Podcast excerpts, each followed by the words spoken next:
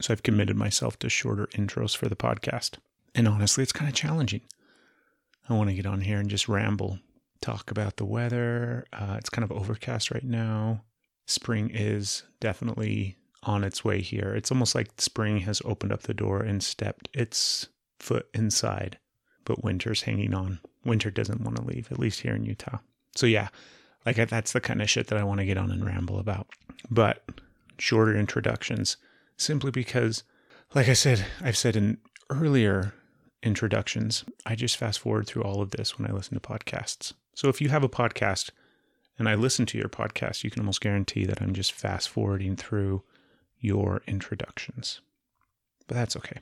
Or your promos, whatever you want to call them. EnergyIsLovePodcast.com. That pretty much says it all. But you're already listening to the Energy is Love podcast. So my guess is you already know that. This is a very, very fun episode. Steph and I have been having a really good time recording episodes. And this one we sat down and spent like 20 minutes, which is 20 minutes too long, talking about um, Vox Lux. I'm not going to ruin the next 20 minutes that you're about to listen to, but it's pretty exciting. yeah, no, it, uh, exciting, I suppose. It's somebody out there maybe is excited by Vox Lux. I don't know who they are, but I'm sure somebody is. So we talk a little bit about that, and then we get into really good stuff. This episode has like a new way that I have started to look at my life, look at acceptance, look at belonging, look at the need to belong, uh, look at why we constantly seek out love and affection and support, all these different things. And in the thick of the conversation that Stephanie and I have during this episode, a lot of stuff kind of clicked in my head about what I've been doing and what I've been thinking about. And it really brought some clarity as well as some peace for me. So that's cool. Uh, see, it almost seems like it's too short because I feel like I need to ramble on a little bit longer. But here you go another episode of the Energy is Love podcast with Steph and I, sitting in our living room. Steph had a smoothie, if I remember correctly, and I, I don't remember what I was drinking, but enjoy. Here we go. You're listening to the Energy is Love podcast. Energy is Love. The Energy is the Love podcast. The Energy is Love podcast. Energy is Love. The Energy is Love podcast. The podcast for the universe. The Energy is Love podcast. Do you want to hear my idea why your phone does that? Yeah, sure. I'm sure I do. For a bunch of different reasons. Mm-hmm. First off, you jack up electronics, but not because you're like unwise and you don't know what the hell you're doing with electronics. It's just simply your energy and your vibration, and you aren't very. You. Can you suck it? yes, I can. Did you not get anything out? No. You just have to suck it harder. Stop. Okay. It's I her have Made smoothie. it too thick. It's her. Yeah, that's right. You did make It's it my too thick. smoothie. Um, but it's your vibration, it's your energy, it's your electrical field that you specifically put out. You are open and wide. Oh wow, But That was. It was sinking back to the bottom when I turned it right side up. that's trippy. yeah, I'm gonna have to. I think I need a straw. Hmm, No, it's making all sorts of funny noises. that's so weird. Do you want to get a straw real I quick? kind of do. Go get a straw. I'm sorry. You're okay. I'll keep talking while you get a straw. I'll still listen. You can still hear me. I can. But you always have that with every phone. Every time we get a new phone, you end up screwing it up and it doesn't work the right way. You did it with your laptop where your laptop doesn't quite work the right way. And it's not a bad thing by any stretch of the imagination. It's just what you vibrate and function at when you hold electronics, you screw them up. And that's okay. That's my hippie uh, that is truly my belief and then i think there's another part of it where you uh, keep too many apps open on your phone so it runs slowly I have a lot of things I'm doing at once. too much information on there like 15,000 pictures I don't have fifteen thousand pictures. Do you know how many pictures you have on your phone right now? Less than 15,000. Do you have an idea? Give me a rough estimate. Let's guess. And we're not talking about the entire, like just straight camera. So for in your camera album alone, not all the other pictures that could be potentially saved on there, Okay. but in your camera album alone, how many do you think? I don't know. You, will you give me your number first? I'm going to guess 1,373. 1300. Now, if that's exactly it, I know you've been peeking. it's going to say about a thousand. So, and I'm, I'm saying that. Oh, you know what? I also went through and I've deleted a shit ton, Have you? uh, like a ton. What are you at? Tell me, tell me, tell me. 1,891. Holy fuck. What? I deleted. So that's Say why your job, phone baby. runs like shit. There's still room. I know there's still room, but it's like your phone is holding too much. And it's like, sorry, lady, we can't worry about the turning your ringer off because we're too busy holding on to all these pictures. Maybe my phone's upset with me because I don't hook it at people that say bad things about my phone or my I'm- camera skills. I'm fairly certain that your phone is not upset at you for not hooking it. I um Throw me at his head. See, that's what my phone just said. just recently Galaxy S10 came out. Oh God, I know. See, that's the problem is because you always want freaking new phones. I think you sabotage my phone. So when the new ones come out, that you always want a new one, then I'm like, okay, because my phone's not working. So you're like, hmm, I'll break her phone and we can go get new phones. I don't do that. Apple does that. Um, but we don't have Apple, so luckily we don't have to worry about that.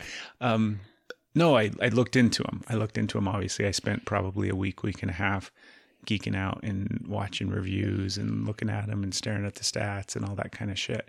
And then I decided I was not going to get it. Yay! Yeah, I was just, you know what? It's not a big deal. Our phones still work just fine. Yes, they're new wrong with them. phones. Like it drives me crazy. I know, I know. So I decided that I wasn't going to worry about it. We're not going to worry about it. I wasn't going to play that game in my head where it's like, maybe I really need it. Do I really need it? I need it. It's got it's got four fucking cameras on it. Why do you need four cameras on a phone? Maybe it's only I don't remember how many it's Like- got. I think it's do got you hear that? I think it's got three on the back and two on the front.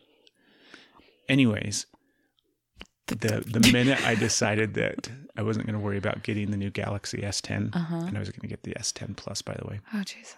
Yeah. um the two days later i read an article about the note 10 that's going to be out this fall See? oh my God! and how the, the article was like uh just wait for the note 10 because it's going to be way better and i'm like done so we we Do you know what'd be really cool? what if didn't have to worry about upgrading a new phone every time they come out with a new one. Didn't have to worry about transferring stuff over. Didn't have to worry about learning a new phone. Didn't have to worry about all of that. Why are you looking at your phone right now? It's, it's because you're addicted to your phone. we don't have to worry about any of those things i'm just a dork and i choose to Oh, so I'm saying, wouldn't it be nice if we didn't? correct if i didn't buy into marketing and uh the man trying to sell me shit that i don't really need i'm all for no cell phones Oh my God. I, baby, I love you. I don't think you would survive. i would totally survive I don't think you would. You talk that, but No, then no, no, you just literally, like, how many times have you grabbed your phone just from when we started? You oh, hold on are sitting right there because you can't. i have to check my phone because it's upset with you right now I know exactly. and give it little loves. You have, you you couldn't handle that. I I would not only be able to handle that, I would immediately be the first one to be like, yes. But what I'm talking about is Thanos attacks, and we've only got fifty thousand people left, and we have no then then you can go without your cell and we're reverting back to uh, olden days where we have to hunt and gather our food. I would be totally fine. I don't have to say anymore. You just that you situation. made my argument for me. Uh, It's a useful tool, and I'll use it as long as it's a tool.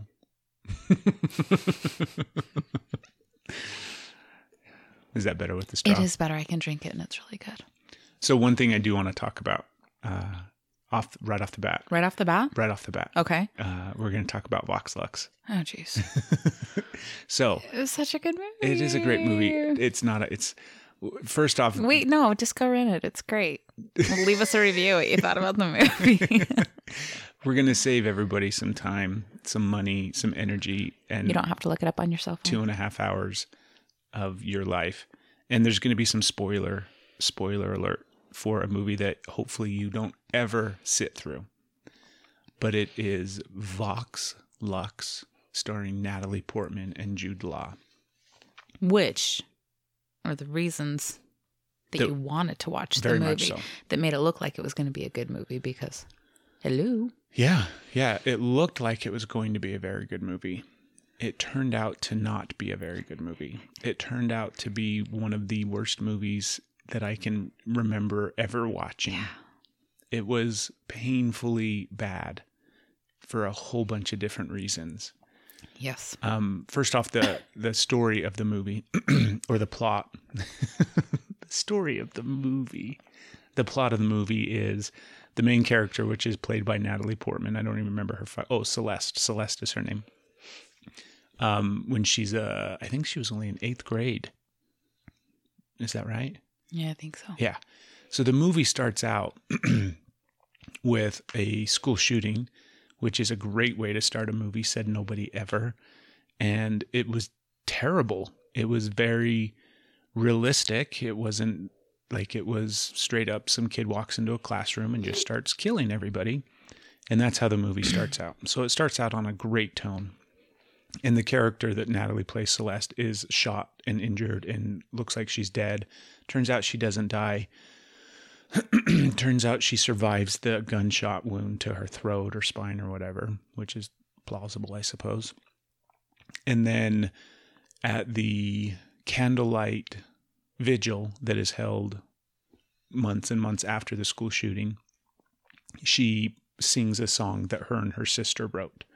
And that song goes on to become a hit across the country and helps people in the process of mourning this and terrible tra- this terrible tragedy that has taken place. Pause for a drink because suddenly my throat's very dry. Do you want to try mine? No, I'm Just good. try a sip. I don't need to try your It's so good. Just try a sip. smoothie. I'm okay. Why? I'm telling the story about. Vox I know, and I'm trying to distract you because I don't want to relive the whole freaking movie. But here we go. so song becomes a hit and long story short she becomes a pop star that's the fucking movie which makes no fucking sense at all and she becomes a pop star and then it shows like the fuck it's so weird i don't even know how to describe it after that and it was a terrible terrible fucking movie what mm-hmm. was your what were some of your least favorite parts well, better yet, what were like you only had one part that you actually liked, Yes. but what were some of your least favorite parts? All of it. It was so bad. It was just.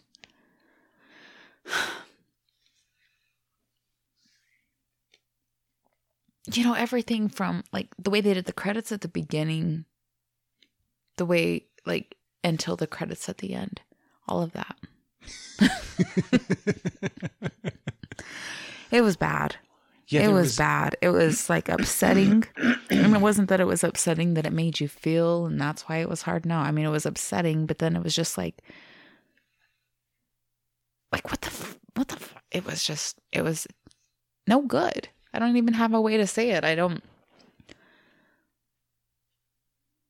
like, my favorite part of the whole movie was, um, she knew that her manager slash sex partner slash druggie slash sis eh, whatever i don't even know um had bad information for her.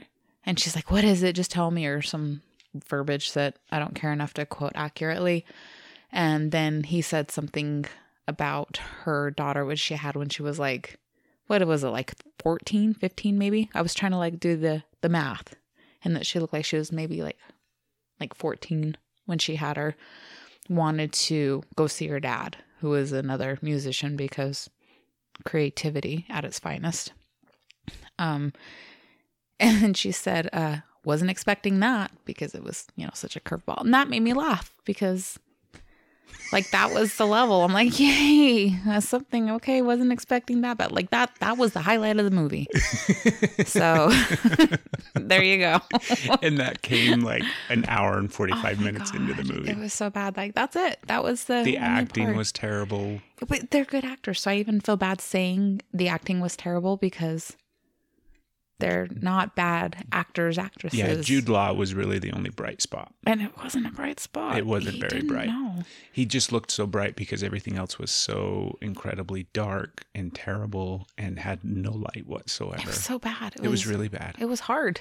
Like, It was hard to watch.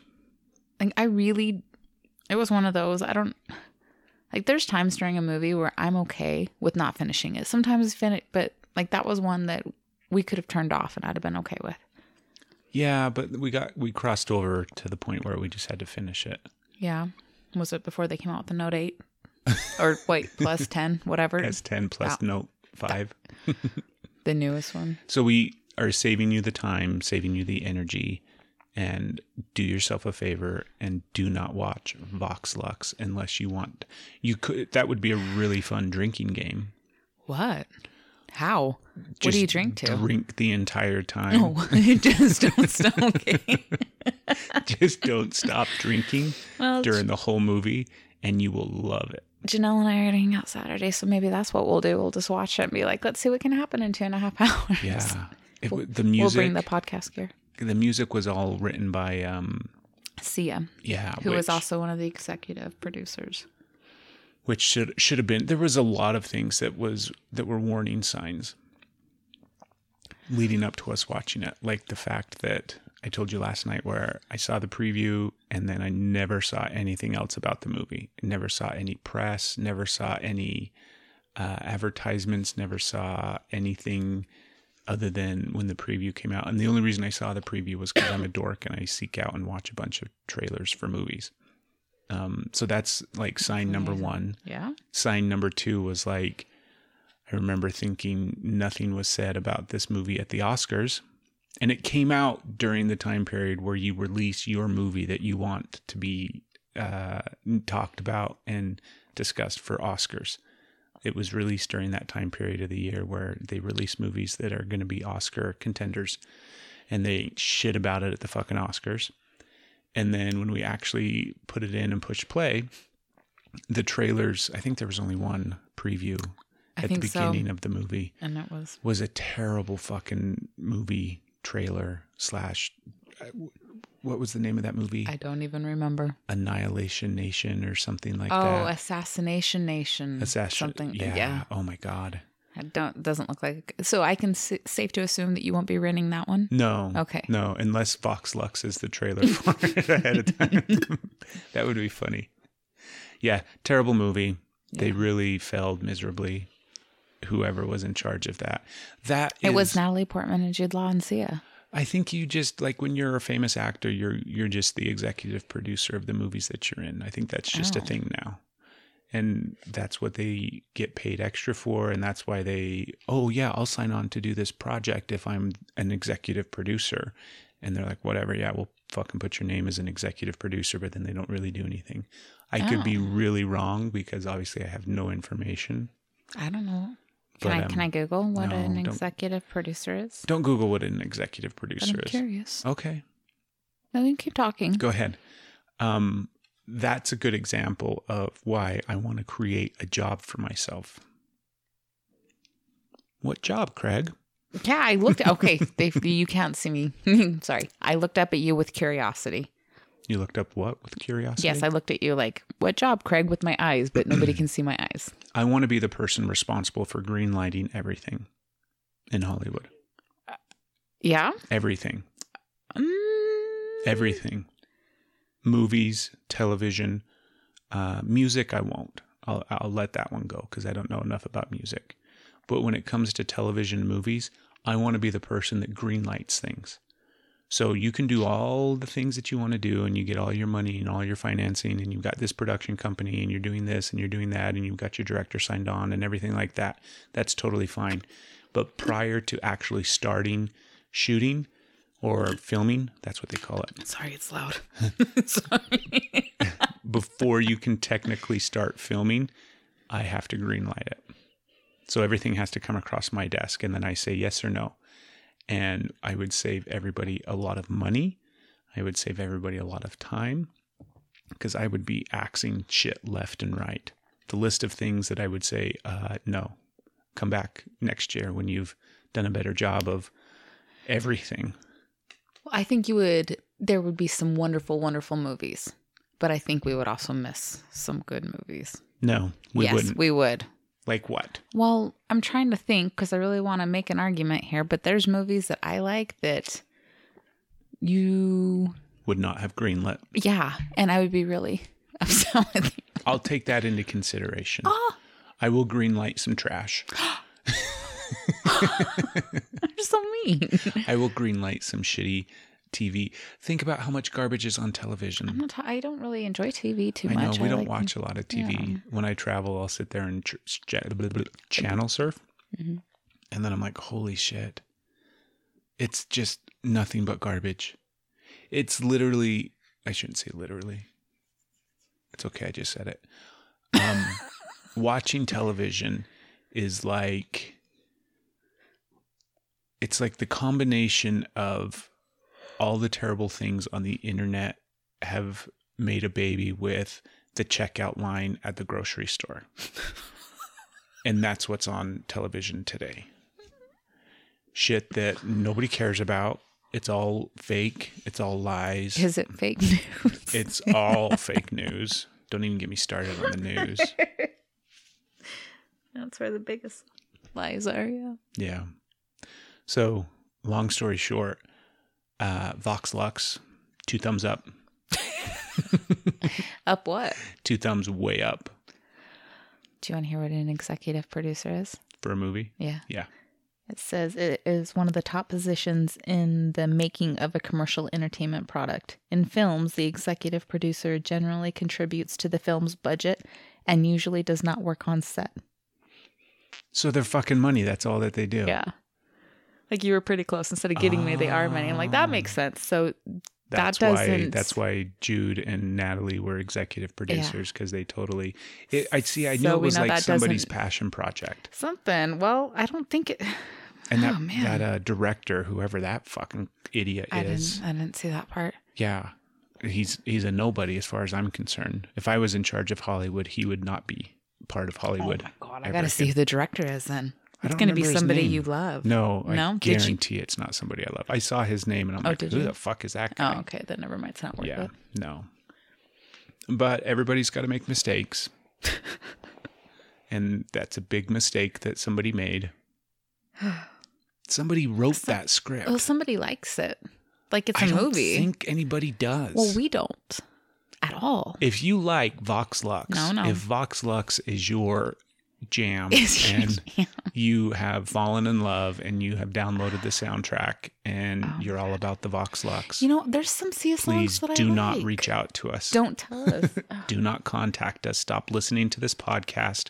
You're clearly a fucking idiot and you have no taste in anything. well, okay. So I just wanted to get that out of the way, babe. How long did we talk about Vox Lux? Uh, 20 minutes. Jesus. 20 minutes too long. Yes. No, it was like you heard it here. Yeah. What were You you, gonna it say? first. what were you gonna say? I think there's plenty of people that are like, what the fuck movie are they talking Vox about? Lux? What? What? Yeah. Don't even Google it. It's not worth it. Don't Google it. Don't IMDb it. It is currently available for rent at Redbox. If you'd like to send us the dollar seventy-five that you would rent that movie with, we will gladly take your money and actually do something productive. You can be our executive producers. We could film a fucking movie with our fucking phones Especially that would be had four four cameras. minutes long. Shut up. don't make fun of the Note 10. You don't have to get the Note 10 when it comes out in August. Neither do you. I don't. You're right, and I probably w- w- won't. Oh no. Our phones are going to be ready for an update at that point. No, they're not. Okay. That's the you totally are sabotaging my phone. I believe it. I mm. believe it. You take care of that all by yourself, baby. all you got to do is pick it up. You're so mean. Let me see your phone. It's good. It's okay. It's No, I It's just want to hold Oh. it. I want to give it some love. I just want to touch it. what did I do where you had to like? You didn't have to reset it, but you had to go through all some like crazy stuff to get it to work. Oh, I tried to use your phone and film you doing the rock wall for your Insta stories. Oh, that's right. So it was on your Insta story for for you, and then it was like, and yeah, it you just totally crashed. the phone. Hmm, I love you. me too. So, what's next? Well, Bartlet. I know. If you want a good fucking So this is chunk it, of life. is this the. TV episode? No, we've talked about West Wing. I think at some point along the way. Mhm. But yeah, I know next? this is loud. It is a thick smoothie, but it's good. And I want to keep drinking it here. I'll take the lid off. Maybe Tell the that'll- listeners what you put in your smoothie this to this morning. It's not that exciting this morning. Um, it's just some strawberries, mangoes, pineapples, frozen um, aloe vera juice, and the plexus drink. That was some good. Um, Sorry, I shouldn't have been scratching it. no, what's that? Uh, Hmm. ASMR or whatever. Sorry about that. ASMR. Yeah, I don't know what that is. the the uh, Oh, sorry. Okay, I'm sorry. I'm sorry. it's okay. I'm fidgety today. What do you want to talk about? You had some topics. Well, I to did, but it table. does not like my my conversation was interesting and it doesn't fit what we just Well, please change the subject. Oh my gosh. Okay. Um like okay. So I I don't even know how to like come up with this topic now or How to segue into it. yeah, because it's like this would fit into the really bad movies. It's like, okay, why are we over here now? What's happening? How did we make that jump?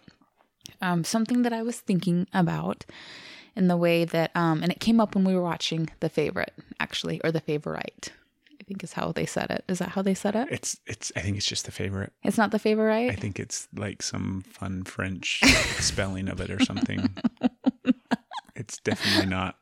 I thought they said it funny at the Oscars, and I thought it was weird. Shut up! I thought it was weird how they said it, and I was like, "Oh!" And then when I said, "I'm like that," way I thought I heard it weird. It could be the favorite, It's, and we could do another twenty minutes on that movie.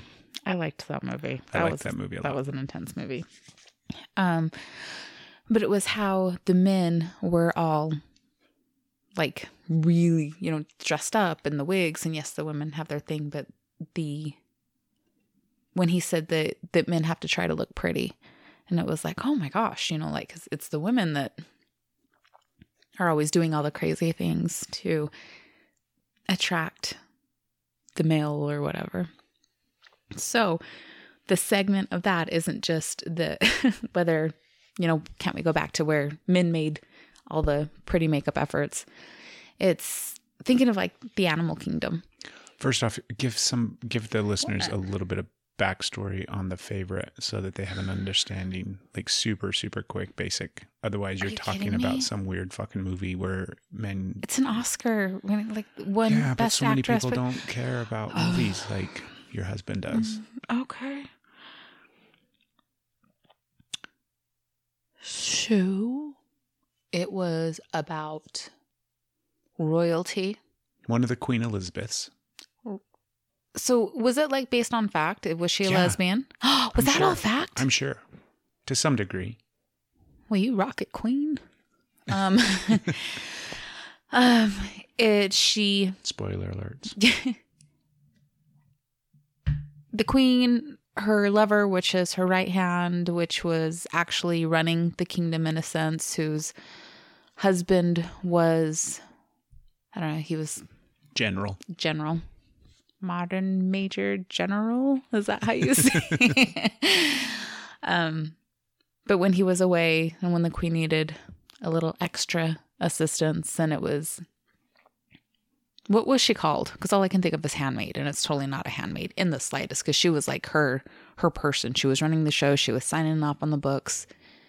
She, wa- was like the runner, like the, she's the consigliere. consigliere. Yeah, like was in thinking the chief of staff. mob, like the right hand man. Well, I said right hand. consigliere. Yeah, So that was her. she's totally chief, then- chief of staff. and then they happen to be lovers And then a new woman comes into the mix who used to be a lady and fell from grace and worked her way up the ranks through deceit in a sense but there was so much deceit and you made the you made the comment that I wrote on my list of things we talk about. So there was a lot of competition, women fighting, bantering, but it wasn't over a man this time. It was over another woman, a queen, and who would earn the place to be in her bed and have her ear. More than her ear. I said in her bed first. I know. So, um, I don't know. Did I give enough of a back? Sure. Do you, what? So go back. yes, go ahead. absolutely. No, no. My topic isn't going to fit with all of this. It sounds dumb now. No, it doesn't Like, it dumb. doesn't. It- so back to the animal kingdom. Okay. So the dynamic of men back in the day used to wear those big pompous ass wigs Yeah. and makeup and there's a scene where That, yeah. So they say that's where I got the idea. And then I was thinking about how in nature, it is usually the males that are fancy in a sense. very much so. Yeah. Peacocks, Peacocks. uh, lion manes. There's Um what else? There's a bunch there's of so many there's like so that. many like birds are Yeah. really like pronounced for that there's one that has like they do these like weird dance one's completely black and it looks like it has a blue face when it spreads out its wings or its feathers and um I never thought of that that way necessarily in the context of what you're talking about. Go ahead. so um it just kind of said with that just watching the men how it's they're trying to attract them whether or not they're going to stay or not they really have to earn the woman and the woman decides if the man's worthy to be in that sense. Um so you have that aspect of it but what got my brain going is nature designs what it's does everything to be exactly as it's supposed to be. And whether it's they're supposed to have these bright elaborate colors and all these foo-foo to attract or however or it's what it is.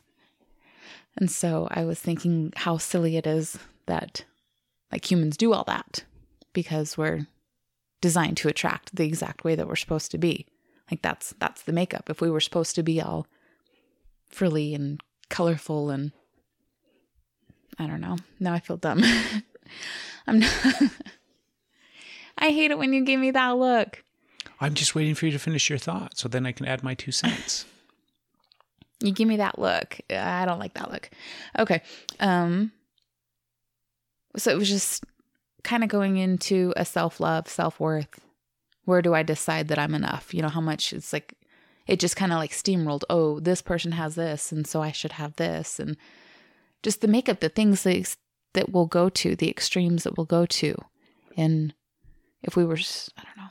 It was just kind of a, a neat release on we're made the exact way that we're supposed to be made and that we really don't need all those extra things. However, before we go out, I'm gonna, you know, thicken up my eyebrows and put on some mascara. Yeah, right? so I still like I'm not ready to throw everything away and just be, you know, this is how nature intended me to be. It would be really interesting to go back in history and find the time where suddenly we started to do that as humans.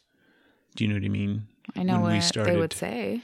Well, if you think about, because I'm trying to think now, it's like where would that whole dynamic of shit started and in what way it would have started? Because like think about how they used to get um, dressed up in ceremonial costumes and regalia and things like that to perform some sort of sacred ceremony that held significance for the harvest moon or whatever the fuck it is. And like maybe that was kind of the starting point because at some point we were just fucking apes right? And then at some point we were cavemen and then at some point we were smarter cavemen and so on and so forth. Um, but at what point did we suddenly feel like we had to like do you think there's gorillas that um or chimpanzees or something that like put on a fucking uh, grass necklace or something? I don't know. This is, sounds really stupid as i no, speak I'm it just but to wonder. I wonder if there is something that they do to like, like froof up or something. because there's I like the the not the acknowledgement. I like the um. There's a difference between those animals that like the peacock, Mm-hmm. right? The peahen, the female version of the peacock. Is that sorry? So a, the peacock is a guy and the peahen is. Oh, yeah. Did you not know that?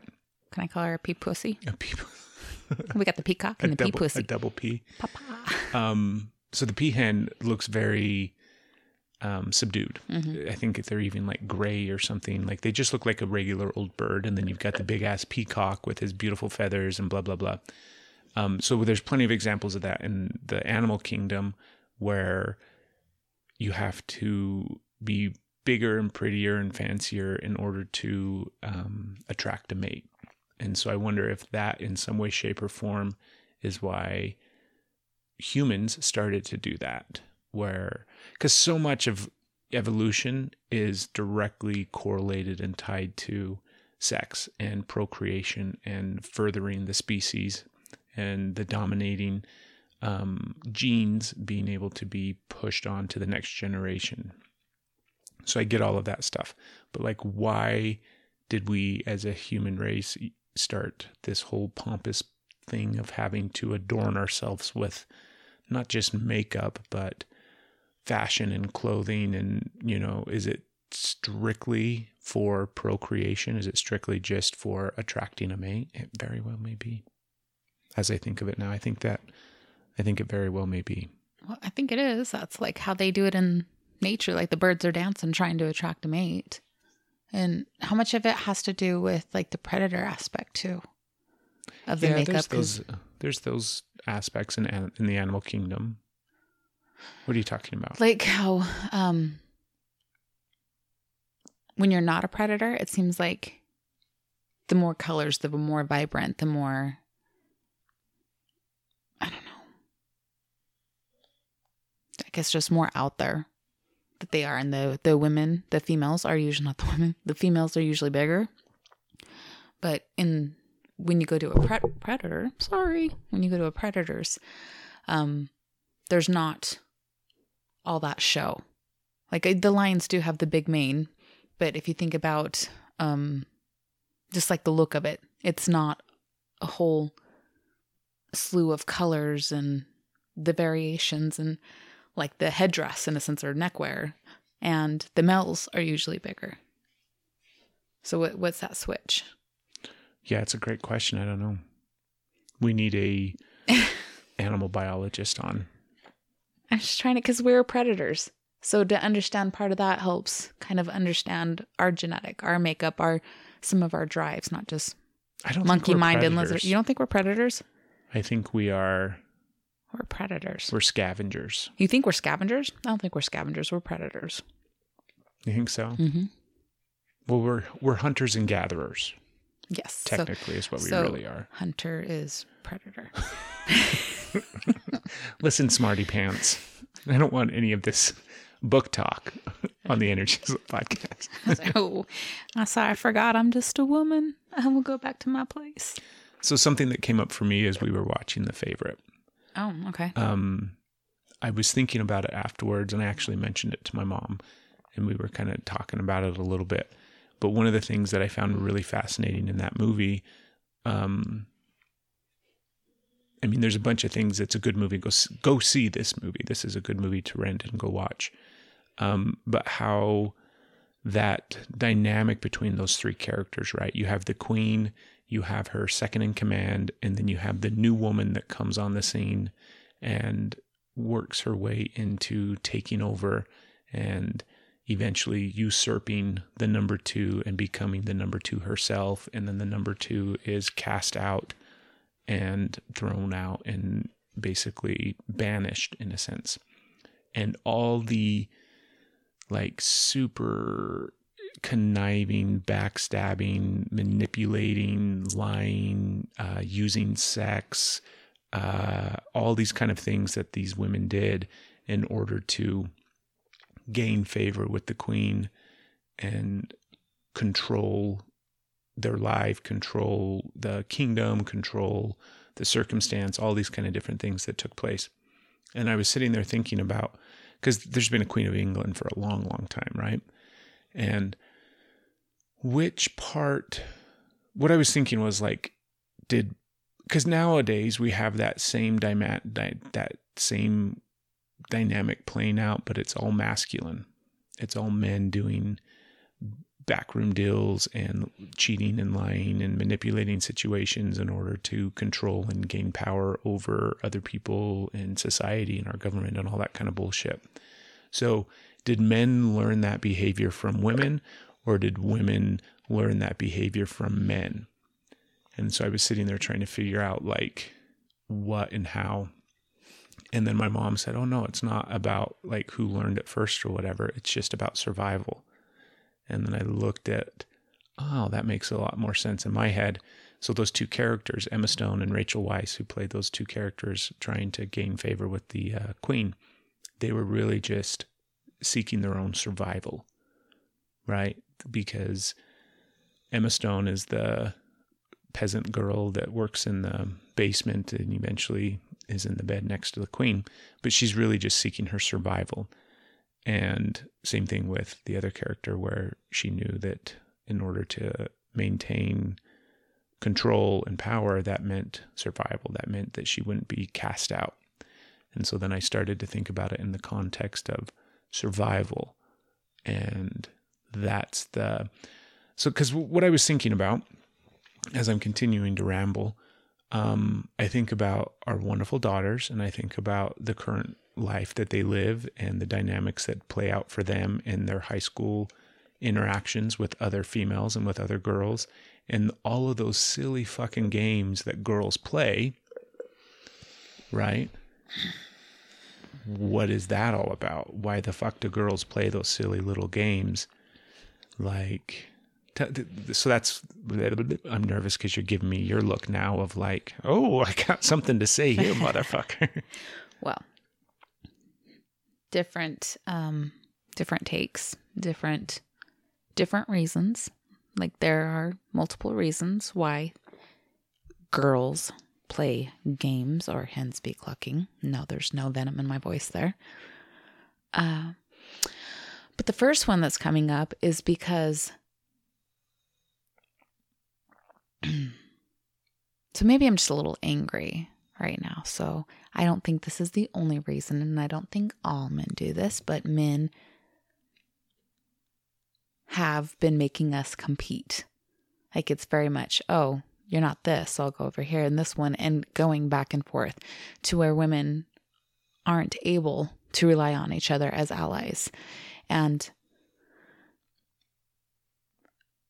by themselves, if they're competing against each other and trying so hard to survive in this whatever, whether it's for parts, recognition, a hand, however, when they are trying to survive for whatever food, whatever they're doing.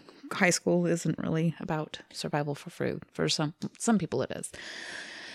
I, I'm trying to like I have a point, but I'm also trying to be mindful of all the other aspects. So I'm kind of doing all these like little disclaimers as we go. just spit your point out spit something out.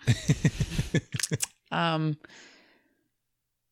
it's also safer for men because what happens when women start to they stop competing with each other and they start to help each other then they they build and there's this whole movement and then men get pissed off and say they're anyways men and I think I could have I could have handled this just a little bit better if you weren't over there being all, yeah, why do they do that? Why are they playing their silly games? Well, motherfucker, it's because you guys been messing with their heads and you need to keep keep us separated so you control the roost. Otherwise, you realize that you're a lone cock running around with all the hens and the hens are gonna turn and face you and be like, now what? Uh oh, no more cock. Hens are happy. it's frustrating. Um, yeah, so it's just programmed.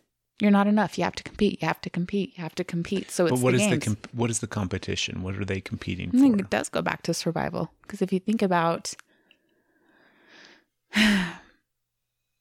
the stronger are the ones that had the safer, you know, keep you safe from harm, keep you warm, all these things. So, like, what colonies are out there to where the women are the one that get to control the show to where the men rely on the women to keep them safe, keep them warm. But does that also go to um like the hunter gatherer thing, the prey predator scenarios? I'm lost on tangents. It's just easier if I don't look at you when I talk because you give me these looks and I'm like, ah, I second guess my thoughts immediately. I forget where I'm going. We should do a blindfold podcast. I'm not. I'm just not going to look at you. Um. so, if they were hmm, the favorite, then they would get that space. They would get that warm, and then it's not just them being safe and provided for. It's the children that they're going to bear are safe, and I don't like. I know there's other things out there, but as a mom, like I want to be me. I want to be my safety. I want my own security. I want to be my own knight in shining armor. You know, I don't want, I don't like, I'm very struggling with relying on anything else. But as a, as a parent, and I don't think it's just mothers, I think it's very much fathers. It's being a parent, having a child is the most important thing is your child's safety and health, happiness, all of that. So I don't know, maybe it goes to the procreation because that's how life exists. That's how life continues. You have to procreate. Does it mean everybody has to procreate? No. But in order for life to keep moving, which we are all instinctively driven to do, you have to have young offspring children. So that competition for the safest one, the strongest one, allows your safest. So maybe it's just completely primal. Like it has nothing to do with how you would say toxic, whatever. It's just straight up primal. I think it is. I mm-hmm. think it is, and I think this is just the manifestation of it today. I think it's competition for not just survival, but for acceptance. Yeah. Yeah. Because if you're accepted into the tribe, if you are allowed to be a part of the tribe, if you are in that tribe, that means safety. That means Yeah. security. That means that you have shelter, that you have food, all those kind of different things. But now, today, in today's world, it's, do you know what I mean? If you're accepted, then you're part of the clique or you're a part of the group of people or kids or teenagers that is, do you know what I mean? Everybody in some way, shape, or form, I think, has this evolutionary aspect where we are seeking acceptance because of the survival that is associated with acceptance. Do you think it's because we let our tribes and our community get so small that it's such a panic now? Because where they used to be so much larger, it was the competition for the head, the chief, the No, no, I think the it's king, the all over. No, no, no, no. F- Let me follow my point. But that you had that, but it trickled down. Like you, there was still security. There was a whole community. There was a tribe. It was it takes a tribe to raise a child. You Takes have the village. It takes a village. It take all of these things. I keep saying tribe because so much of it is, you know, letting things fall away and finding your tribe, finding your your how you said it, family, but just the ones that that you have that connection. Maybe you weren't born into, but you have that connection. You said so. That's been really big on my space. So coming up with this, it's like maybe I sound insensitive, and I'm not trying to. It's just something that's heartfelt for me as much as my understanding is. Um, but they used to be so much stronger, so much larger, and closely knit. So you had that whole community. And as we've evolved, or as you would put it, that strong, big community has lessened. It's gotten smaller and smaller, more isolated. Yes, we all live in the same town, but our very own, very secluded houses. Everybody's very private. It's it's um a single triumph instead of a community triumph. So it gets more vicious because the stakes are higher because you don't have the community love anyways. Do you think like maybe I don't know. It I- makes sense to me. No, I think so. I think that because now we have 7 billion people on the planet and we are no longer living in small tribes of 100 or 200 people. We are walking around aimlessly in this space looking for acceptance because it's an innate need inside of us, right? I think I was talking to Maddie about this. Maddie's our daughter. We talk about the kids all the time on the podcast. I just assume that people know who the hell we're talking about. Um, but I think I was talking about Maddie to, to Maddie about this, where um, just as food and water and shelter are basic necessities for us as humans, I think emotionally acceptance is just as much of a basic need where we have to feel accepted. We have to know that we're accepted. We have to feel safe in that space. Otherwise, it has just as many detrimental things to our well being and our health and our safety as going without food or going without water does because of the ramifications that can stem from moving throughout your entire life feeling that you're not accepted, that you're not a part of something, that the people that you, that your tribe, quote unquote, doesn't see you, that you don't have value, and that they don't love you, that you're not accepted into that space. And I think that's where we're at today in society, where too many of us now live in too big of a space and take up too much space.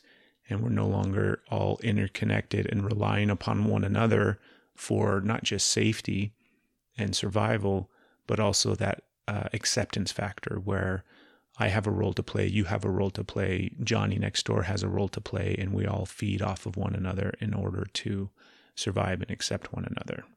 And that's the problem, I think. But it doesn't make sense. Which part? Well, no, everything you like, that's what it feels like what it is, but it just doesn't make sense because there's more people now. So you think it's an overpopulation, but there's so much more. There's people everywhere. So how is it harder when you have so many more opportunities? How is it harder to find connections when there's people everywhere? And- Why is it harder now? And we're it should be easier. We have such an easier time of connecting with all of those people today than we ever have before. Do you know what I mean? Hence the cell phones and social media. Yeah, for how shitty they are, they also give us the ability to connect with connect with people in other countries and other locations and other places and everything like that instantaneously. So Hmm. which part of the equation are we missing? Because I agree with you, we do have so many more people today. It should be much easier to connect and find acceptance and Hmm. have acceptance of yourself in the space of your tribe and your group and your family. Where have we lost that? It's our authenticity. Authentic. Am I saying it right? Mm-hmm. It's our truth because if you're not able to go out in the world into people with your truth and then see their truth, it's just lies feeding on lies. So there's no trust, there's separation. It's really hard to see fake. It's hard to see faults. It's hard to connect with that. You can get, I'm not saying you can't be manipulated by it, you very much can. But that connection, you're not showing up who you are and receiving who they are anymore. It's very much a show, smoke and mirrors. I think that's an aspect of it. Yeah. Yeah. What's another one? Um, because I'm thinking about like your first tribe is your family, right? Mm-hmm. and like families look and feel way different today than they ever have before, I would guess. Do you know what I mean? Yeah. And so I think that's a place where people could do a better job.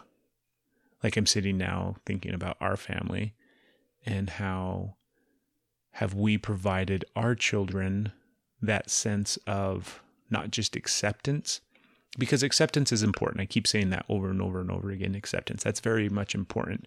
But in a tribe, you had a job, you had responsibility, you contributed to the overall well being of the tribe.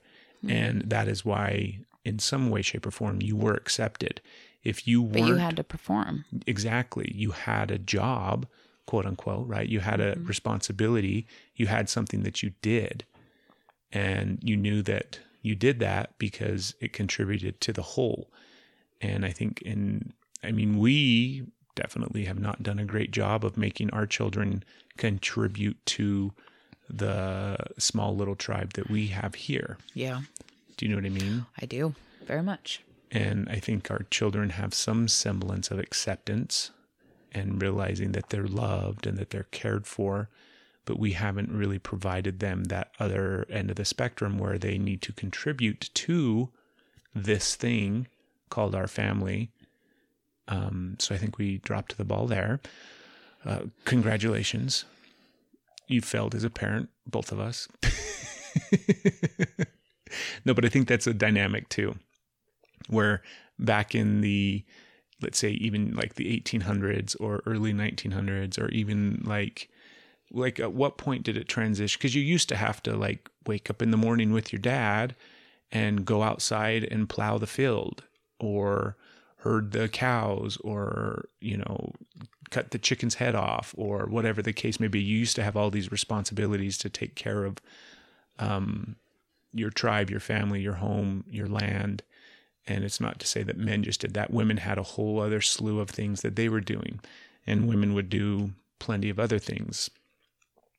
Everybody, You almost like messed up with women's work. You almost said like dishes and stuff. no, no, no. Because I'm thinking about that old like pioneer time, right? Like women weren't just in the fucking kitchen doing dishes. By all means, they were doing tons of fucking shit to contribute, and children did the exact same thing. So they had a sense of responsibility, a sense of belonging, accept, a sense of acceptance mm-hmm. because they were contributing to the overall health of the family. And at some point along the way, that stopped, where, you know, we no longer, and like the fucking thing with like allowance. Oh, motherfucker, you do not, you like, how often because we don't give our kids an allowance. We just give them everything that they want because we're terrible parents. And they don't have to do anything for it. But how often does that run through your head where they're like i need an allowance. Well your like payment for doing the dishes or whatever it is is the fact that you have fucking dishes and food to eat They on don't do the dishes. i know i'm just saying I, I, i'm talking about society as a whole and at some well, point I don't know. There's a lot of kids that do dishes, and I think the issue is still acceptance. But I don't think it's. I think somehow. I don't know. How much do you really want me to say what I think? that is hands down You're the gonna get- easiest question to Okay. answer I think it's because. Try not to think about us. Oh well, okay. Try to think about the big picture. Well then I, I got nothing because I can see what happened here. Try not to get caught up in how we. I don't know how to say it how- then. well, you can say it, but use it in the context of the big picture of Okay. society and where Okay, we big where we went wrong. Okay. Because I screwed up. I get it. I'm not saying that. Okay, society as a whole went wrong. Um, Don't ASMR your drink again. okay, not my hands either. This is hard. I need a fidgety. You're over there playing with your cards. I need something to Come fidget occupy. with. I'm gonna hold my lion. Um, I think that it's a few different dynamics is the only thing I can come up with right now to try and separate. I think parents started um, competing with other parents on who was doing a better job parenting and wanting to look a certain way to the false community. Um, I think they wanted to, they became more concerned with being accepted by their children instead of helping their children feel accepted. Like trying to earn a way to be in their kid's life. So here, love me, love me, love me. Um, and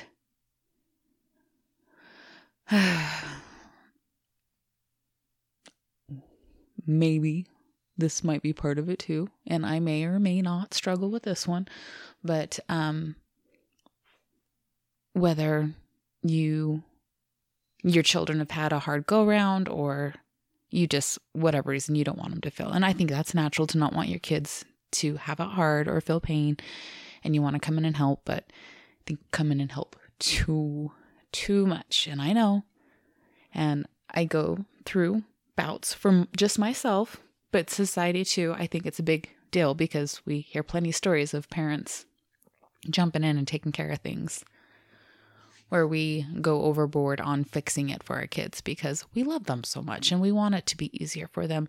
And it is the best intention for wanting things to go well for your child and for them to not be stressed and not and then they pull the oh i'm so stressed having such a hard time and oh well i'll, I'll just come in and fix everything instead of letting them figure out how to cope with it.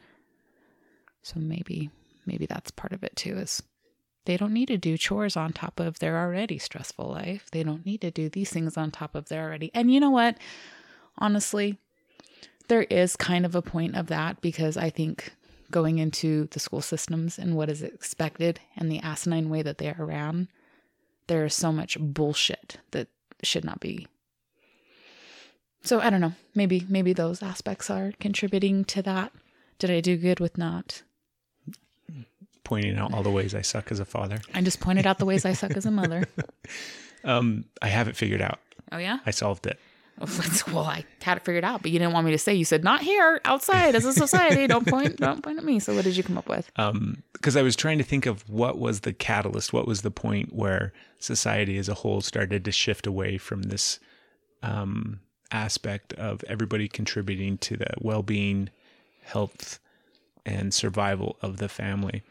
And I think it's when we started to work away from home, where we started to shift from because if you because I kept thinking I, I have this picture in my head of pioneers and their log cabin and their field of corn and their animals and their land and mending fences and cutting firewood and all the things that would take place throughout the day that you would have to do in order to just simply exist and live and survive. And everybody in the family had a role to play. Everybody in like as soon as babies were fucking walking, they were doing something, right, to contribute. Yeah we're getting snuggled. After the snuggles they had to go get, get, fucking get the firewood or whatever it hmm. was. You see but that's not a bad thing. I know but i'm sorry. And so i think that when we shifted from that way of living and suddenly had to go to the city or go to the factory or go to town to make money. Like suddenly we take our corn and it's not just to sustain our life but now we have to be able to take our corn and go set up our booth in town and sell our corn. And now we're away from home for longer periods of time. And suddenly those things and those aspects like you know snowball effect 100 years 200 years 300 years 500 years later are now why by and large yes there are people that work from home and everything like that but nobody is living off the grid in fully sustained living where some people do but i think that can, can you can we go there? Can we go i want to find the off the grid fully sustainable i want to go to that place. I want to live there. I will But I happily think- leave my cell phone. I think that was the shift where suddenly we started to work away from the house in order to feed the house with money, right? In order to support our family, we went and worked away from our family. And therefore, some of the things started to fade away. And some of the things, you know, the, the guy no longer planted his corn. He went and worked in the factory. So now we don't need to worry about corn, right? And if you need to go work in the factory, you need to learn what you need to do so that you can go work in the factory like your dad did. So now we have to go to school, and all these things started to separate from this mentality and from this space and from this tribe like way of living to we, we, where we're at today, where it's just a clusterfuck of chaos and nonsense.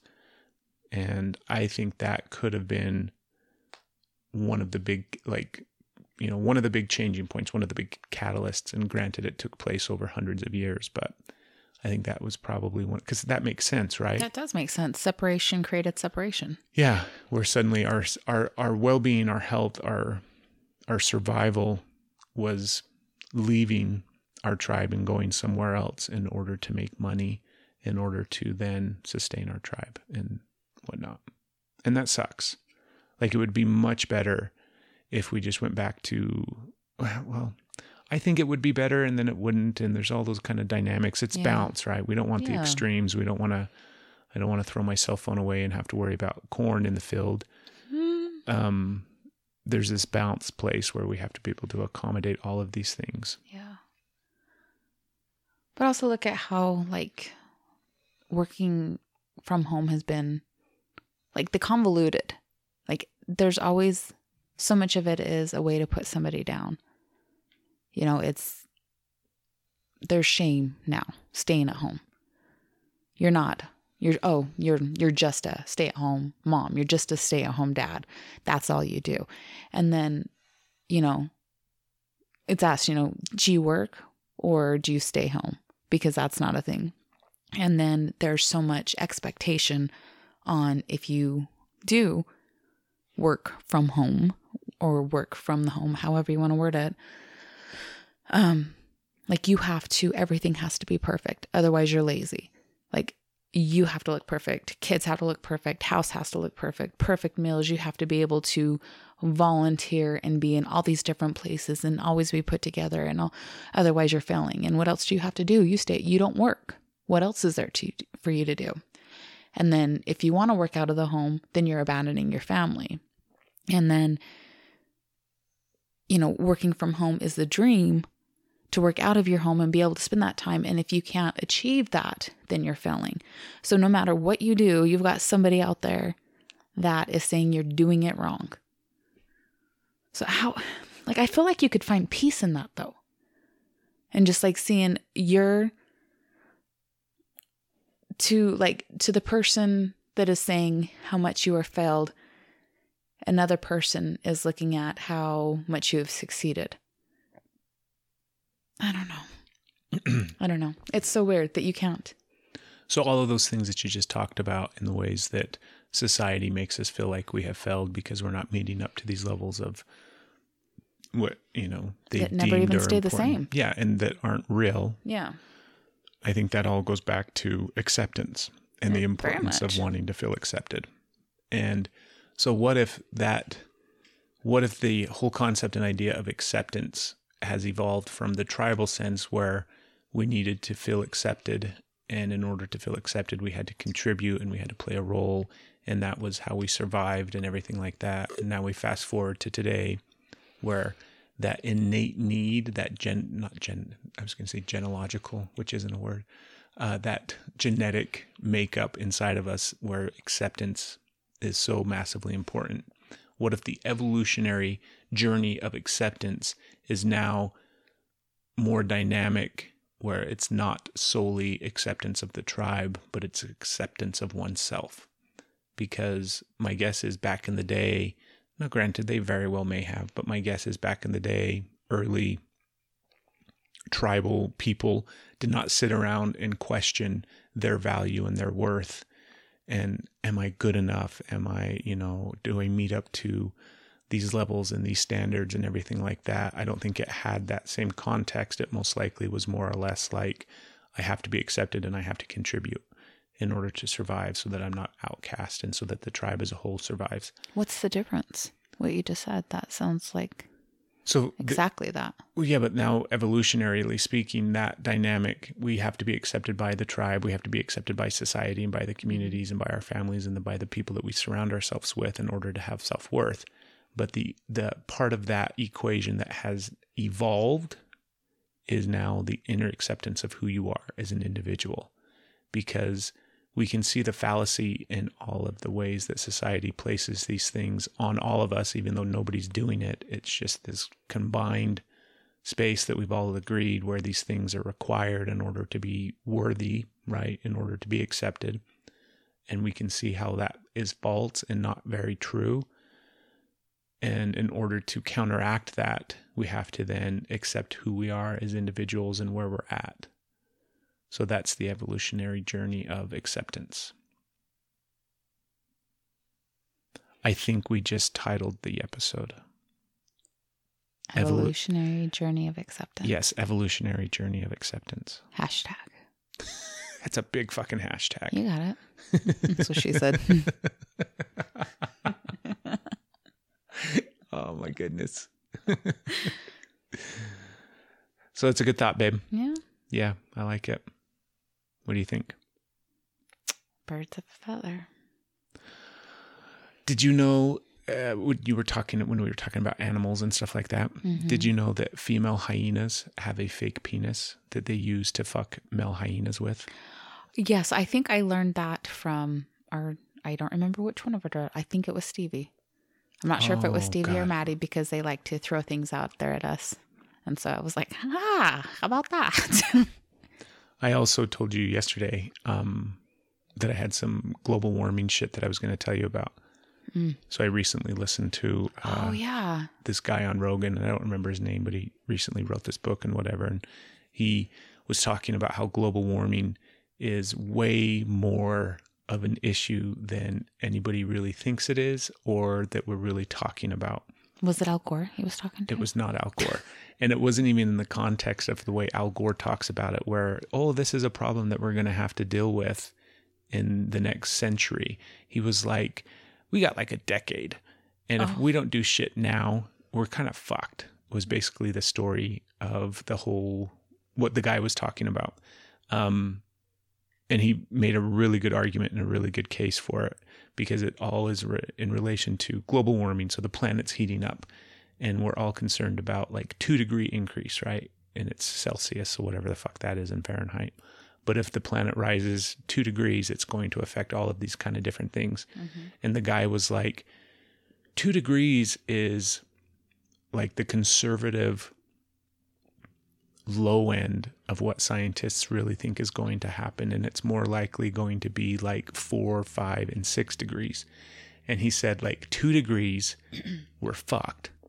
Six degrees or four degrees or five degrees, whatever it is, increase in temperature isn't just we're fucked. It's like game over. Like, we're done. Like, everything falls to pieces because we can't sustain like all these different things that I had never even heard discussed in the context of global warming. Things like uh, babies uh, developed differently in hotter temperatures, and so it's going to affect birth. Uh, it's going to affect affect how babies are developed in womb, in utero, in womb. uh, that's a dynamic. One of the things that like really stuck out. He talked about a lot of stuff. We're not going to rehash all of them, but one of the things I wanted to talk to you about was there was some study like back in the 20s or some not study but some something that took place that they documented and it was like a caribou or something like that that was frozen in permafrost thawed out and when it thawed out it had anthrax and that anthrax was still viable mm-hmm. and somebody caught that anthrax and died. And he's like there is diseases that are frozen in the ice Yes. that have been there since before man. Yeah, so- that that is shit that we have never encountered as a species is just waiting to thaw and then say hello world i am here and you have no defense against me because you have never seen me and your biology and your bodies and your immune systems have never seen this before and that's like that's scary. that's a fucking alien. That's an alien on our planet hiding in wait in the ice and just like twiddling its fingers, maniacally laughing to be thawed out and then clusterfuck everything and kill. That's Thanos hiding in the ice. That's one way to look at it. That's definitely a way to look at it. How much of that is like that? I could feel like, oh, you just gave me a look. No, no, no. Then no. you you did. we need to seriously start doing video ones so they can. I'm just gonna have it zoomed in on your face so I can be like, see, that's the look. See, like I don't do that. Like what my- the fuck? Of all my facial features. um, like I don't know because that immediately starts making me afraid. Like I'm feeling that because I'm I'm not worried, and then you say things. I'm like, oh, that's right. I do know that. I have heard that there is, you know, once you get down and start thawing, that there is all these spores that are just waiting to, and so the accuracy of that is what is scary. And then I was like, ah, but how much of that is fear? Is really fear driven? Like, what is really the probability of that? And like humans have to get in and basically fuck it up, go digging, go. I think it's what is it's made, like what what you make of it. Do I, I don't believe. I don't know. So many things that they said, you know, this is the end. This is the end. This is what it's like. So, like the human race has to continue to put the human race in fear And how many times were we supposed to be dead already? And it was wrong. And it was wrong. And they keep coming up with new ways of, ha ha ha, this time it is it. You're all going to die. Y2K. exactly. um, so what if we? I'm not saying like be cruel and be wasteful and do horrible things and like whatever. But what if we quit buying into the you're all gonna die because newsflash, we're all gonna die. Like that's just gonna happen anyways. Um, but that it's gonna wipe everything out and just quit feeding that fear. Quit feeding that fear. Live mindfully, but quit, quit, and quit, quit going into that. Queef that fear. Queef that fear. okay, I'm going to circle back around to that one. Um, but how how much of it is being is a panic being created, a falseness being created because somebody comes along and says the right things in the right way and whispers the little spell and has just enough. And all of the facts that we have had on this is what is happening. Absolutely, this is the cause. Oh, wait. Now we look at it from this angle with more information, and it's not that. It's this. And oh, wait, now we have new information. So it's no longer this, it's this. Nothing is ever fact. It's always changing. It's fact at the moment. And then you get new information, you shift, and then it changes. I don't want to feed into the fear.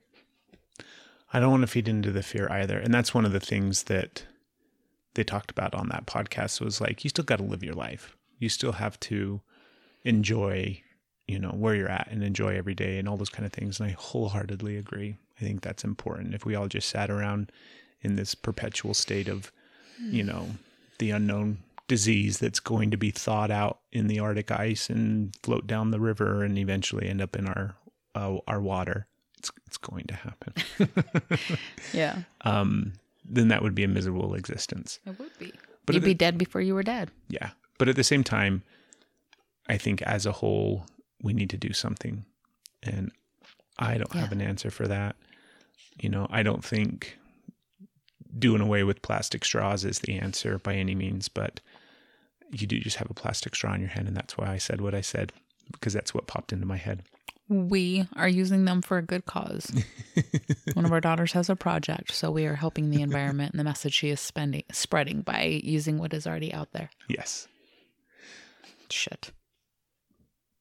But that was the last thing I wanted to throw out. I'm good. I got to go pee. Oh no no no no no! No, you got more? What did he say to do? Like, what was his thought other than live? Uh, Oh, don't feed into the fear. some of the fixes that he talked about the guy and i wish i could remember his name i could look it up real quick but um carbon tax the carbon tax thing where he says just get like that does nothing that serves zero purpose whatsoever so we have to do a away do away with the carbon tax and then i mean there was a lot of different he didn't come up with like his you know three step plan to lower the temperature for the planet All yours for fifty nine ninety nine. yeah, exactly. That's exactly what it's going to be too. We have the solution if you'd like to come live here, but it's going to cost you. Downsizing. Yes, downsizing is the answer. Another great movie. but I got to go pee. How bad? Do you want to keep talking? Well, I just have one question, but I don't like it. We Throw it just out. got into some really good stuff. So it's like how we were talking about Vox Lux, Yes. which was not good, and then trying to segue into our good conversation, Yes. which we totally did. And now it's kind of circling back into kind of trash talk. Not trash talk. No, I want I'm- people to be fearful of the anthrax in the ice. No, not what you said. the anthrax in the ice. What I'm about to say. Let's hear it. Okay. You said queef like nothing. but you look like I punched you in the stomach when I said pussy. Why is that? I I looked like you punched me in the stomach when you said pussy. Yeah, you had like a visible, like, like weird, like wow, like it. It, It looked like surprised it, me. that I said pussy. Just at that that moment in the context of the conversation that we were having. Peacock. I know, but I didn't. I didn't think peacock. you didn't hear cock and think cock. Nope, I did not. I think cock thought- every time I hear cock. Well, that's where your mind's at. Uh, I don't think cock every time I hear cock. Bullshit. Especially when I think of a peacock. I don't picture. I always big, hear Katy Perry. I'm like, let me see your peacock every time. I don't know that song. Oh, we, I'll play it for you. so no, it just caught me off guard. Pea pussy, peacock. It's all the same. Birds of a feather, See, cock together. you're you're nervous right now. You're so nervous. Why? What what what do you think it was? Why do you think I had a gut punch? I just told you it's because you Um, surprised me. I I didn't know. I just like, is it because women aren't supposed to say that? Is it because there's the innuendo that that's a way you describe a so-called weak man? Is that a, is it because it's so degrading to women and like grab their pussy kind of thing that women aren't allowed to own their pussy and say pussy? So I keep saying pussy, pussy, pussy, and it's freaking you out. Like you're not looking at me. You are uncomfortable. So I'm just curious. Like it's okay, but you could have said it and you wouldn't have had that recoil. You said queef that comes out of a pussy, and you were fine. So I'm just curious why having a woman say it makes that reaction a little different. Like, oh, not supposed to come out of your mouth, young lady. That's a much bigger topic To be continued. to be continued. Yeah, because that goes back to our uh, episode we did a little bit ago, and the bigger conversation of what we're going to be doing and how we can how how the fuck we can do this, and so that's a bigger conversation. Because I have something to. Oh God. Yeah, it's a bigger conversation. I have a lot to say, right? Okay. pussy's used to describe weak men and it's emasculating towards men to be called a pussy or to felt like a pussy and that's a terrible insinuation that women are weak and weaker and blah blah blah Yeah, look what the pussy does. There's nothing weak about that. and there's another one uh, if a man is an asshole he's called a dick Oh, so yep. all dicks are assholes right like we use that as a way to describe and what that means for men and how that makes men feel and uh, why is that okay and that triggered um, or that was triggered by that other podcast that I listened to with Brene Brown. Yeah. They talked about that exact thing where, you know, it's not okay to reference men as pussies because of the connotation attached to that in regards to women, but yet it's okay to reference men as dicks and whatnot, or somebody's a dick, right? Or like quit being a pussy or quit being a dick Yeah. and the negative connotation surrounding all of those things. And I don't think either one of them are okay. Yeah. But at the same time, Brene actually said, she's like, uh, no, I'm still going to be calling people a dick. and the reason is, like, she, I can't remember how she articulated it. And I definitely do not want to, I'll just go listen to it. now. yeah, yeah. But, um, uh, th- it's just the whole thing of how the patriarchy has been in place for so long. And, um, do you know what I mean? Like essentially, I mean, the, the, the feeling that I got from the way that she described her opinion and her feeling about it was kind of like, yeah, go fuck yourself. You guys have had the ball in your court too long. So it's still fine for the time being because we haven't even been invited to this fucking game. So quit being a pussy or quit being a dick and it's going to be just fine. Kind of want a high fiver. I know I agree with it on some level. And then there's Oh, another part of me that says that's way too far on the other end of the oh, spectrum oh, and we need to find the middle ground. sometimes you need to go to the other end of the spectrum to find the middle ground. Otherwise, you never know you when you find the middle. Exactly. You never know. You have to. And if we can bounce it clear over here, exactly. However, I said something to you on, I think it was the last podcast, that I don't know if we were recording or if we were just bullshitting after. I think we were bullshitting after because I got up and left. And I felt so bad. And I was so like sad in the moment. And I was so like kind of like thrown off in the moment. And it came out. And I don't believe that that's something that I say to you like very often. And maybe I'm wrong. Maybe I just have awareness of it now, but I don't believe that that's something that um I don't believe I talk to you that way and not that I'm a good little girl and I respect my husband and only talk to him with respect. No, I'm not saying that. I just I don't feel like I disrespect like who you are as a person very like just to be degrading. I don't feel like I degrade you. Um but I totally did in that moment and I felt so bad. Um you wanted me to ask like can I I can just say we were last podcast with Steve and you wanted me to ask him something about how you felt about me and that made me uncomfortable and I got up got very upset because I felt like that was only a conversation with you and I And I said, that was a dick move. And I left and I was like, oh my God. And that has been like, I've heard that go through my head so many times since. And like, I don't even know how to bring it up. So this like opened up that conversation because I haven't even figured out how to apologize to you for that. I felt so bad because you're not a dick. But I'm still saying you don't fit that category, which is saying that category is valid. That that category exists. Exactly. Yeah. But uh, so I, I don't know what to do in that space. And so her saying, you know, I, I still, I apparently have a lot of, I guess, value, which is a really sad way to describe it. That that cat, excuse me, that that category exists and that it is valid because I don't want to talk to you that way. I believe you're better than that and you do not deserve that. However, I can very much see That there's plenty of dicks out there. exactly. And I would say that without like feeling that like that was not fair for me to put on you. So that's not a good thing. So if that category still exists, then do we still need to allow for the category of uh, there's a bunch of pussies out there? Well, for all you men that have ever been called a pussy, I just want to talk about a pussy for a minute and the way the magic that it can bring, the pleasure that it can bring, the way that it can shift and transform and adjust to the very most, not, the, it is, it's the most beautiful thing.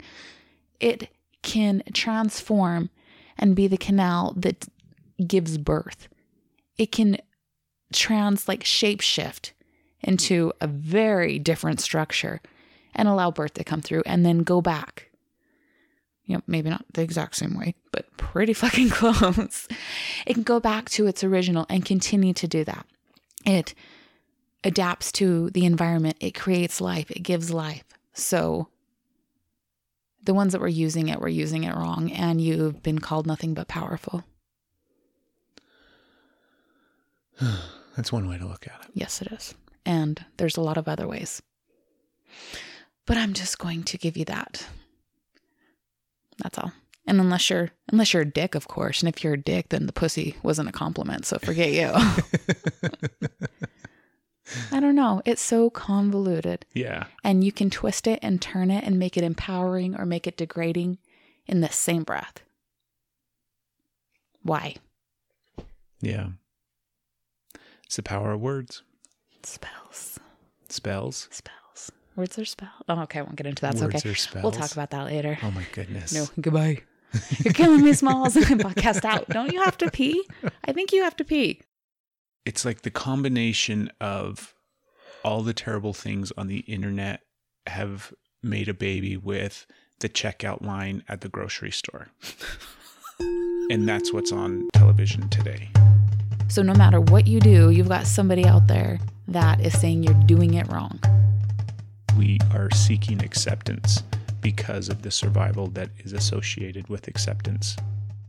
To the person that is saying how much you are failed, another person is looking at how much you have succeeded.